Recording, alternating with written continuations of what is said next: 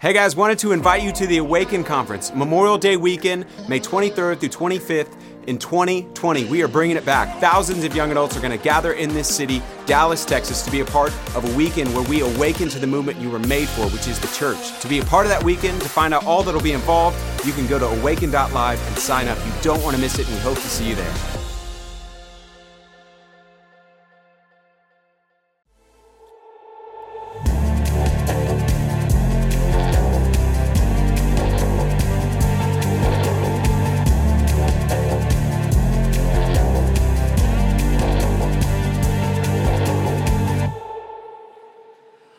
Let's go, let's go, let's go. How we doing tonight, Porch? Hey, I want to give a quick welcome to those tuning in live with us. Some of our locations we have Philly, Phoenix, Fayetteville, and of course, hello to my friends here in the room at the porch on this beautiful Tuesday night. If we haven't met, my name is JD. I'm on staff here at Watermark Community Church, and I get to serve every single Tuesday night here at the porch, and I absolutely love it.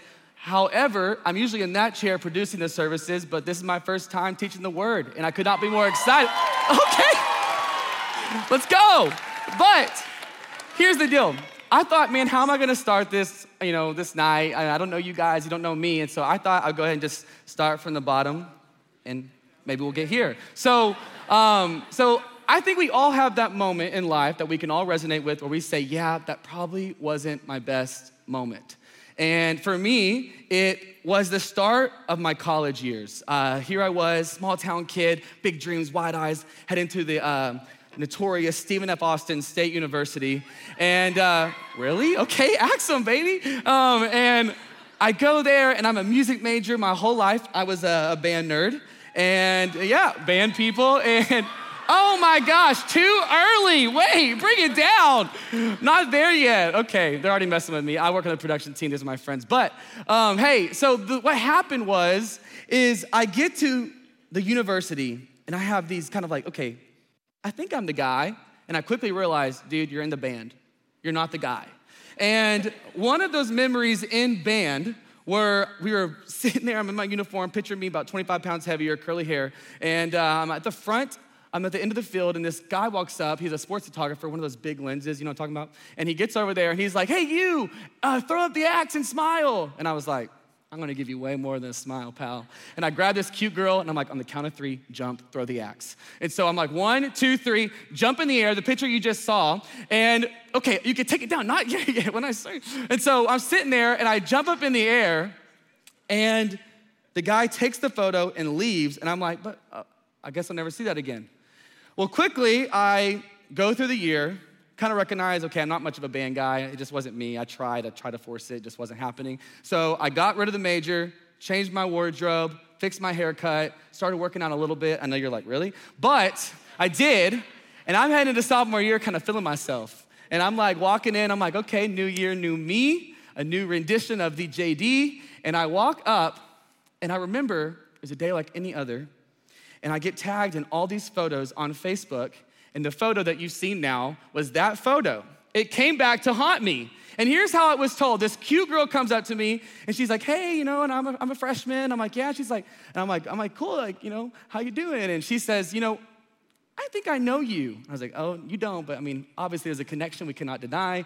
And she says, no, no, I definitely know you. Wait, you're that band guy on that photo. And what you don't realize is that photo is actually the acceptance letter to let people know that they were coming to SFA. And not only was it a photo of me jumping in the air looking like a weirdo, what it also was was when you opened it, it was like, congrats, and confetti popped out.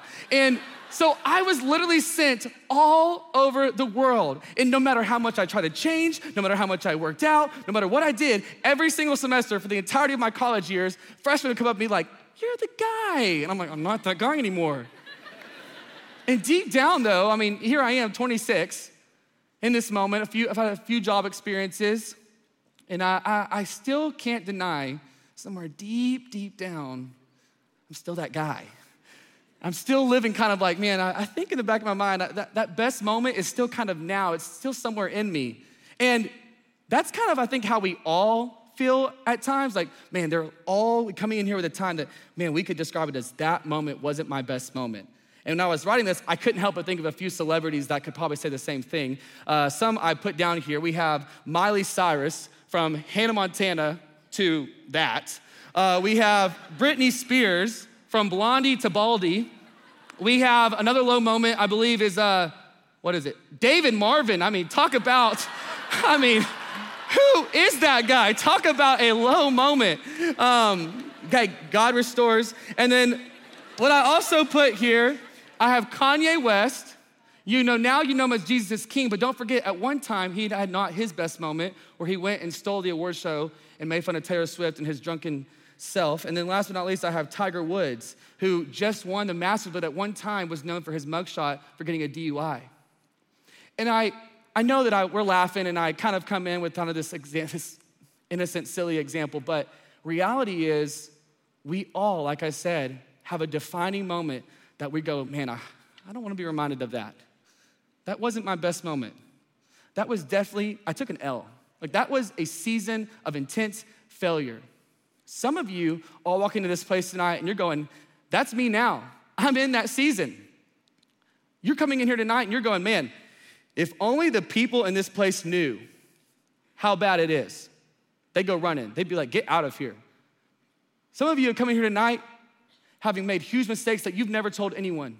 That you're thinking right now, I swear to you, I am taking that to the grave. No one's ever gonna know because that will redefine me for the rest of my life. If my parents knew, if my friends knew, if you knew, you wouldn't want anything to do with me. And it's heavy. And I don't want you to think just because I'm up here speaking on a stage and talking to you about the Bible that I haven't been where you are and that I'm not where you are. Because that's all of us. If there's anything that we have in this room more common than the fact that we are loved by God, it's that we all make mistakes. We all fell. And so tonight, I want to talk about what do you do with that? What do you do when you can't seem to define your failures so they start to define you? What do you do in the midst of hardship and pain and mistake after mistake? Because honestly, how you respond to failure in your life really defines your life. And if you don't know how to, your life is gonna be just full of anxiety, confusion, a weight, a pressure. And some of you might be experiencing that and you don't even realize it. So tonight I want to talk about some truths about failure and if you're joining us for the first time, we're in a series called Bloodline. We've been kind of highlighting key figures through the Old Testament that kind of made the bloodline that led to the example of Jesus. We hit Adam, a man that literally walked with God on the earth, lived in perfect harmony with God. There at the very beginning, God looked at him and said, Man, you're my child. We have this perfect thing going. And then, boom, major failure, not his best moment, changed the trajectory for all of mankind.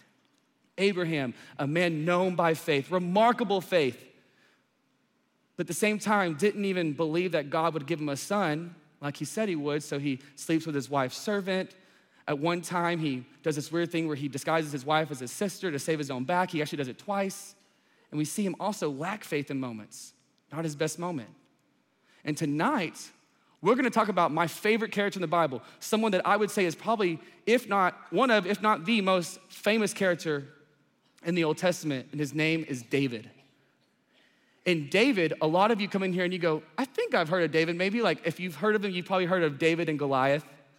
The, you know, the David that conquered the giant, came up, the little shepherd boy, was anointed to be king of Israel, the righteous king, the one they'd all been waiting for. He goes up to the nine foot Philistine, says, In the name of the Lord, I'm gonna conquer you. Goes over, chops off his head after he does the slingshot thing. And all of this amazing moment, Israel, after his courage, follows pursuit, charges after uh, the Philistines, conquers them. They follow his example. He's a ruling king, a righteous king. That's the David that we tend to know. But there's actually a part of David's life tonight that I want to talk about that is a David that relates to a lot more of us. It's a David, it's a part of David's life that was defined by failure. And so tonight, I want to talk about two things that are always true about failure. Two things that are always true about failure. And I want to do that by looking specifically at the life of David. So if you have your Bibles, turn with me to 2 Samuel chapter 11. 2 Samuel chapter 11. So, like I said, David at this point is crushing it. Everything's going his way. And now Samuel, the plot thickens. He comes in on this moment that is a lot like a soap opera. You'll see. So, in the spring of the year, the time when kings go out to battle, David sent Joab and his servants with him and all Israel, and they ravaged the Ammonites and besieged Rabbah. But David remained in Jerusalem. So, pause. Real quick, I hope you see it. He's writing here, Samuel saying, a time when the kings, David, are supposed to go out to battle, but David remained in Jerusalem. It's kind of like when we uh, are supposed to go to work and we call in sick. That's what David's doing. He's like, I know I'm the king. Don't feel like going to war today. You guys got it. Verse two. It happened late one afternoon. I love that. I love that imagery. It's like it happened late one afternoon. There he was. When David arose from his couch. And so if this was David in 2019, he's probably sitting there, he's probably hit a Juul a couple times. Ladies, he's probably like on his fourth white claw. And he's sitting there I don't know, drinking wine, watching The Bachelor, whatever it is. And then he goes walking on the roof, and he's walking on the roof of the king's house, and there he saw from the roof a woman bathing. It's getting steamy. And the woman was very beautiful. I love that emphasis. And the woman, she wasn't just pretty, she was very beautiful. She was smoking. This is the moment where David's walking around, he's chilling on the roof, like, do, do, do, do, and he's like, Aruga! It's that moment for him, okay? I mean, he sees this woman bathing on the roof, and he's like, okay, who is this? Let's keep on reading. Ooh, it's getting good. And David sent and inquired about the woman. Clearly, the man had no game, had to send a wingman. And he says, Hey, the wingman comes back and says, I don't, I don't need to go down there. Is not this Bathsheba? the daughter of Eliam, the wife of Uriah the Hittite. Basically, what he's saying is, yo, man, remember the bro code. This is someone else's woman. And David said, don't, don't care. He said, so David sent messengers. He took what wasn't his. He took her and she came to him and he lay with her. Then she returned to her house and the woman conceived and she sent and told David, I'm pregnant. Awkward. She comes to him. Imagine, she's like, hey, David. He's like, oh, you, you back for round two? And she's like, Actually, no, I'm pregnant. So David immediately, can you imagine the, the heat he must have felt in that moment? Just sweating. So he's like, I have to cover this up. This is my, like, I, I don't fail. I'm the righteous king. That's not who I, that's not who the Lord made me to be. So immediately he calls Uriah, her husband, off the battlegrounds and says, Hey, I'm gonna get you really drunk, have you go sleep with your wife, so that way you wake up, she conceives, and you think that's your baby. Perfect plan. But Uriah, being the man of character that he was, he comes, dines with the king, and when the king sends him to go have sex with his own wife, he says, I can't go do that when my brothers are out at war. You expect me to go sleep with my wife while they're all out there fighting on behalf of our nation? It's like, that's crazy.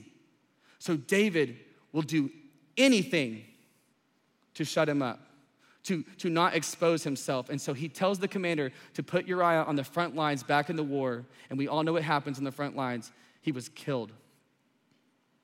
I mean, can you imagine this moment? The man just committed murder. And it all began because he was at home when he should have been at war. Which leads me to my first point. The first thing that's always true about our failure is we fail when we don't go to war. We fail when we don't go to war. Here's the reality just like David physically was not where he was supposed to be in the action, in the war zone, being the king that he was called to be, so you and I have to wake up every day and we have to walk in what we're called to be. We have to understand that we are stepping into a war. In the moment that you get up and you don't realize that you are in a war, you're going to fail. It happens every single time. So, the first thing I want you to recognize is that you are in a war. And you have to ask yourself, but come on, David, why, did, why all of this? And clearly, he's having an internal struggle, a war going on inside of him, first and foremost. And that war is called the need to feed what we call a sinful nature. A sinful nature. You and I both have it. It's the thing that wars inside of you. You didn't have to get this thing, you didn't have to create this thing. It was just born in you ever since the garden. Here's a really simple way to talk about a sinful nature. When you leave here today, you're gonna be like, that was so awesome, go God. And you're gonna get in your car, and you're gonna get in the parking lot, and you're gonna wait in a line. And at first, you're like, count it all joy. Okay? And you're gonna play your worship music, and suddenly you're gonna be like, all right, it's been 15 minutes, I'm hungry and you're gonna immediately just start getting angry, and the parking guy is just like, yeah, and you're like, man, go away. That anger right there, no one did anything to make you have that. You literally just have a sinful nature. You have it, I have it, David had it. And so, the reason why that is, is because there are three things your whole life that you're gonna be searching to feed. It's, you're gonna be wanting to feed the desire to have security, significance, and satisfaction. I remind myself of that often. JD, remember, every day you are searching for security, significance, and satisfaction. And what are you gonna find it in? What are you gonna choose today to find those things in?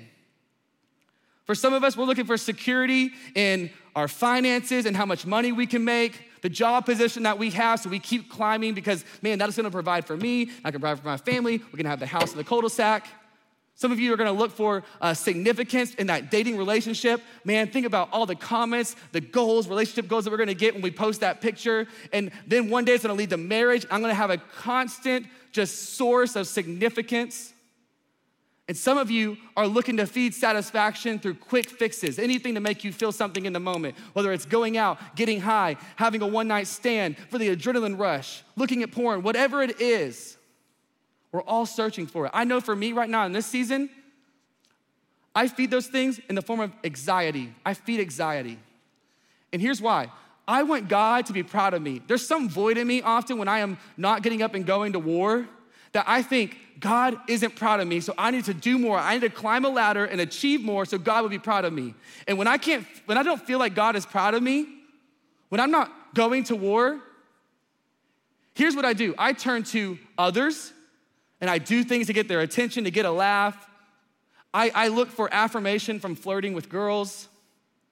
I go and I work out. I push myself pretty hard. I know you probably can't tell, but I do try. And it's also I can feel good about my body and the way I can walk into a room and not have to constantly compare myself to everyone else.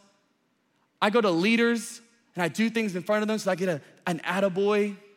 And it's so short lived. And I've just realized no matter what it's been in my life, every time I go to war to feed myself, it's never enough. And for you, you might be looking to feed yourself in that sinful nature through porn, sex, the things that I've said, one night stands, that dating app, that marriage, I don't know. But it's never gonna be enough. And you need to ask yourself, when am I prone to fall, fall, fall to this? When is my rooftop moment? When, when am I like David strolling around looking to feed this hunger? When am I on the couch, bored, watching sports, home alone, looking over my computer, knowing where it will lead me, and sitting there and contemplating? Like, when am I doing that? And ask yourself, what is the rooftop moment? What is the couch moment in your life that you are sitting there apathetic and you're not getting up and you're not fighting and going to war against your sinful nature. A lot of times, the reason why we do that, we think we have to feed ourselves because we don't think that God has enough to feed us. We don't think that God wants to give us all we need. We think oftentimes that God is withholding something from us, like He's just like, mm not today. And that's just not who He is. But I'll tell you this there's also someone else going to war every day and it's the devil. And he's going to war whether you realize it or not, whether you're ready or not, here he comes. And when he's watching you and he's going, look at them feeding their sinful nature, they must think that God's withholding from them. They must think that God's not enough. Man, I bet right now they have open hands looking for anything to feed that desire. He will always put something in your hands because that's what he does. The devil is going to war whether you're ready or not. 1 Peter 5, 8 through 9 says, Be sober minded, be watchful. Your adversary, the devil, he prowls around like a roaring lion, seeking someone to devour. Resist him firm in your faith, knowing that the same kinds of suffering are being experienced by your brotherhood throughout the world. John 10 10 says, The thief, the devil, he comes only to steal and kill and destroy, destroy, but I came that you may have life and have it abundantly. That is God saying, Hello, I have enough for you. I'm not withholding for you. And what sometimes you think you want, if I gave that to you, it would actually lead to you killing a guy, David. So why don't you trust that I'm gonna give you what you need in the time that you need it? And in that waiting, though, the devil is watching and he's prowling and he's creeping. And he's in a war and he's looking for those who aren't fighting, who are vulnerable, like a lion sitting there watching. He's looking for the weak gazelle, the baby. And that's the one he attacks. He's looking for people who aren't getting up and going into the war. And so you need to get up and you need to wake up. He's looking to take from you. He'll make it seem like he wants to give you something, something that will satisfy, but I promise, slowly but surely, it's only taking. And here's how he does it the enemy will minimize your sin before you commit it, and he will maximize it after you've done it. Okay? The enemy, hear me, the enemy will minimize your sin before you commit it and maximize it after you've done it. That's why you're afraid to tell people. That's why you're walking around in a facade, faking it all the time, because you know you listen to him again. You believe the whisper. He's sitting there and he's like, man, if you just, you know, I know that, or you know that every time you text that ex who only wanted something from you, that that only, le- it only leads to him taking something from you physically. But the enemy's gonna sit there and go, come on, it's just, he just texted you. Just text him back. He just wants to hang out. Maybe this time he'll actually listen. Maybe this time he'll actually want a real relationship and not just sex. And then every time you find yourself, you give in, and on that drive home, he's screaming at you. Look at what you did, you worthless, pathetic. Here you go again. You're not worthy of a good love life. You're not worthy of a happy marriage because you just keep going back to this. And that's why you're afraid, because you're listening to that roar of the lion that is our enemy. And it is time that our generation, it is time that we as young adults stop letting the Satan have a voice in our life and in our culture and in our society. And it's time that we stop giving him opportunities to come and feed us nothing but lies. But he's going to every time. So you have to get up and you have to go to war. And here's how you do that. First, we do that with taking hold of our weapons. And God's given us weapons because He's a good God who wants good things for us, life and life to the full. The first weapon He gives us is God's Word. I have wanted to say this for a long time to people my age. It is time that we bring the Bible back. It is time that we start turning back to the Word of God. Because what I see right now is a generation that does not know truth, and they are falling every day to lies because they don't know truth. Right now, you're all, some of you, you are believing a lie simply because you don't know truth. You're walking in darkness and you think you're walking in the light, but you're being deceived. And so I want you to know that this right here is not just some rule book. This isn't something God gave for people who want to become Christians to just follow some law and be like, bad, how dare you? That's not what this is. I'll tell you, I just recently started taking the Word of God seriously in my life, and it's changed everything. This is how you have life and have it abundantly. I always say, you, you don't know a line is crooked until you see a straight line. Until you see a straight line, you, you don't know the line's crooked. It's the same. Until you see the truth, I mean, really see it the way God intended for you to, until you become a steward of the word, you get around people. Some of you are going, man, I wouldn't even know where to start. Just start. Open up the book of John. Just read the life of Jesus. Get around people in this building right here. Come up to the front. Find someone in a Porch shirt and just say, I don't know how to read my Bible. I promise they will put you on the right direction, but just start. This is a weapon.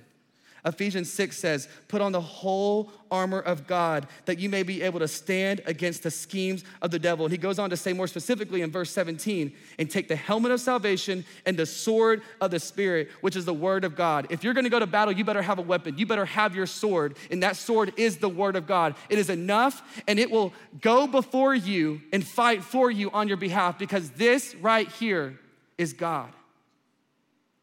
And so start using it. Start knowing it. Start reading it. The second thing that we can use as a weapon in the battle is God's people. I love this part of the story. We see that David just murdered Uriah, had him killed, and all these different things. And then God sends a prophet by the name of Nathan to come and basically wake up David and say, Hey, you've gotten out of the war. And here's what he says in 2 Samuel chapter 12, verse 1. And the Lord sent Nathan to David. He came to him and said to him, There were two men in a certain city. Man, he totally finesses David right here. Here we go. There were two men in a certain city, the one rich and the other poor. The rich man had very many flocks and herds, but the poor man had nothing but one little ewe lamb, which he had bought. And he brought it up, and he grew up with him and with his children. He used to eat of his morsel and drink from his cup and lie in his arms, and it was like a daughter to him. Now there came a traveler to the rich man, and he was unwilling to take one of his own flock or herd to prepare for the guests who had come to him. But he took the poor man's one lamb and prepared it for the man who had come to him. And then David, boiling with anger, was greatly kindled against the man. And he said to Nathan, As the Lord lives, the man who has done this deserves to die. And he shall restore the land fourfold because he has done this thing and because he had no pity. And Nathan looked at David like a good brother in Christ and he said, You are the man. When's the last time that you had someone in your life look at you and say, Hey, wake up? You are the man. And not in a good way. Who's, when's the last time you had someone actually tell you what you needed to hear? I bet this wasn't comfortable. Imagine Nathan in this moment going up to the king that just killed a guy to go tell him that he's got food in his teeth, essentially. Like, hey, you're doing something wrong. This isn't who you're called to be. But he does it. And in that moment, David could have taken the easy way out. He could have hushed him, pushed him away. Sometimes when people come and tell us truth, we're so quick to be like, man, you don't know what's good for me. I can love whoever I want. Love is love. You just want me to be happy. You don't really know what's good for me. And we're so quick to push away people who just want what's best for us, not what's good for us, what's best for us. Why? It's because we don't realize that we're in the war. And I love what David does here. He doesn't let this just stew in with anger, but he does actually, as he lets it change the trajectory of his life. Which leads to my second thing that's always true about your failure. When we fail, we can always run to God, not from Him. When we fail, we can always run to God, not from Him. Here's where we see this take place David's sitting there. Nathan just came to him, and Nathan says all this to him, calls him out, and David goes. And there's this book called Psalms that we see. It's the biggest book of the Bible. And David goes and he kind of writes in his diary the thoughts of this moment and his brokenness. And he comes before God and he has this exchange with God. And here's what he says right after all of this goes down, have mercy on me, O God, according to your steadfast love, according to your abundant mercy, blot out my transgressions. Wash me thoroughly from my iniquity and cleanse me from my sin, for I know my transgressions. I know what I did, God, and my sin is ever before me. Verse 10, create in me a clean heart, O God, and renew a right spirit within me. Come and change me from the inside out. Verse 16, for you will not, you will not delight in sacrifice, or I would give it. You don't want my works, you don't want my church attendance, you don't want my money. You will not be pleased with a burnt offering. The sacrifices of God, what he wants are a broken spirit, a broken and contrite heart, a God you will not, oh God, you will not despise. How you respond to God in your sin reveals what you think about your God how you respond to sin. If you run from God in your sin, that tells me that you think something wrongly of God. Because my God our God, the God of the Bible, is a God that you can run right to in your failure. You don't have to run from him. And I bet David in this moment, I mean, I bet he's feeling it. It's probably hard, but he pushes through and he runs to God and it changes him from the inside out. And why can we do that? Why can we run to God? It's because he loves us. God loves you. If you take away anything from this talk, let it be this God loves you. That's, that's crazy. David, you just slept with another man's woman and then you killed him. And guess what? Here you are, broken, a sinner, nothing, and all he does is say, David, I love you. Not because of anything that you are, not because of anything you are, because of all that I am. And all that I am is a God that loves his children no matter what. And the reason why you can run to God, the reason why you come in and you can talk about your sin and your mistakes is because he loves you. Romans 8 1 says, There is now no condemnation for those who are in Christ Jesus, for those who do not walk in the flesh, but in the Spirit. How, JD? How is there no condemnation? I deserve this.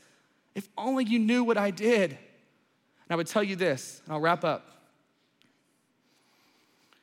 There was a time in my life, hardest season of my life. I lost my dad in his 40s to cancer. Life sucked. It was really bad. I was in college.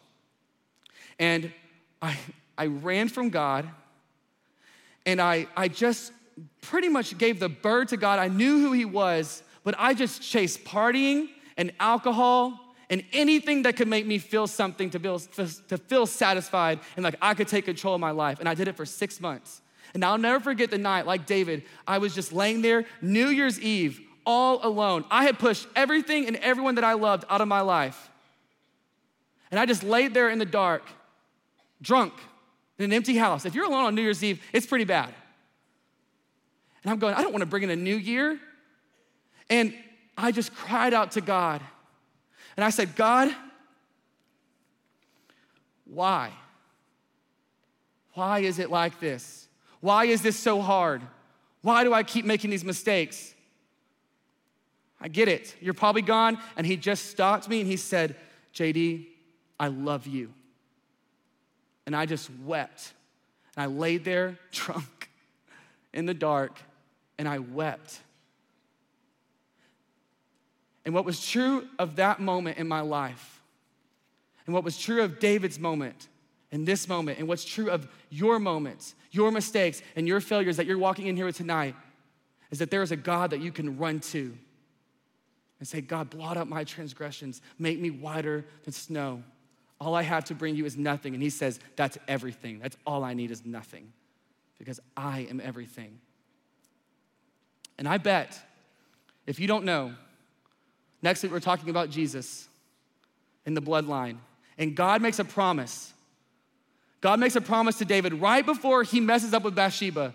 God comes down to David and says, Hey, David, I'm gonna use you to bring the line of Jesus to the world. The Savior of the world, David, is gonna come through your blood. And I bet David in that moment is going, But, but God, me?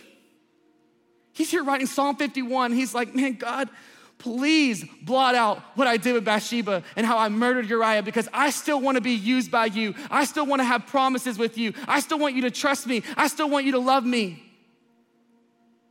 And I bet as he's writing out Psalm 51, he's wondering is God still going to do it? Is God still going to use my blood, my line, my offsprings to bring Jesus to the world? Would he do something that crazy through someone so broken? And the best part of this whole thing, the first sentence of the New Testament, the greatest story ever told, the beginning scene of the story of Jesus, the God man on earth, opens up with this Matthew 1 1, the book of the genealogy of Jesus Christ, the son of David. Do you know what that means? The son of David. God was faithful.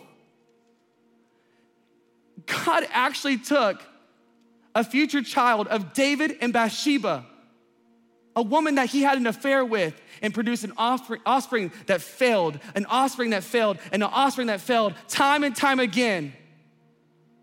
And he still brought Jesus, he still used David. And why? Because Jesus had to come because he would be different. He would redirect the story and he would make a way. He would come and die a sinner's death. David's sin, your sin, my sin, he would pay for it on the cross.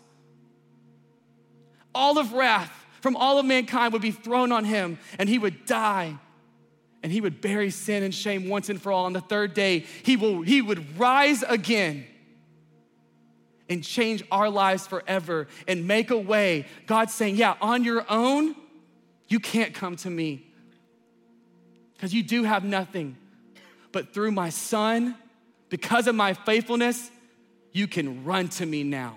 Because when all I see when I look at you is the blood of my son.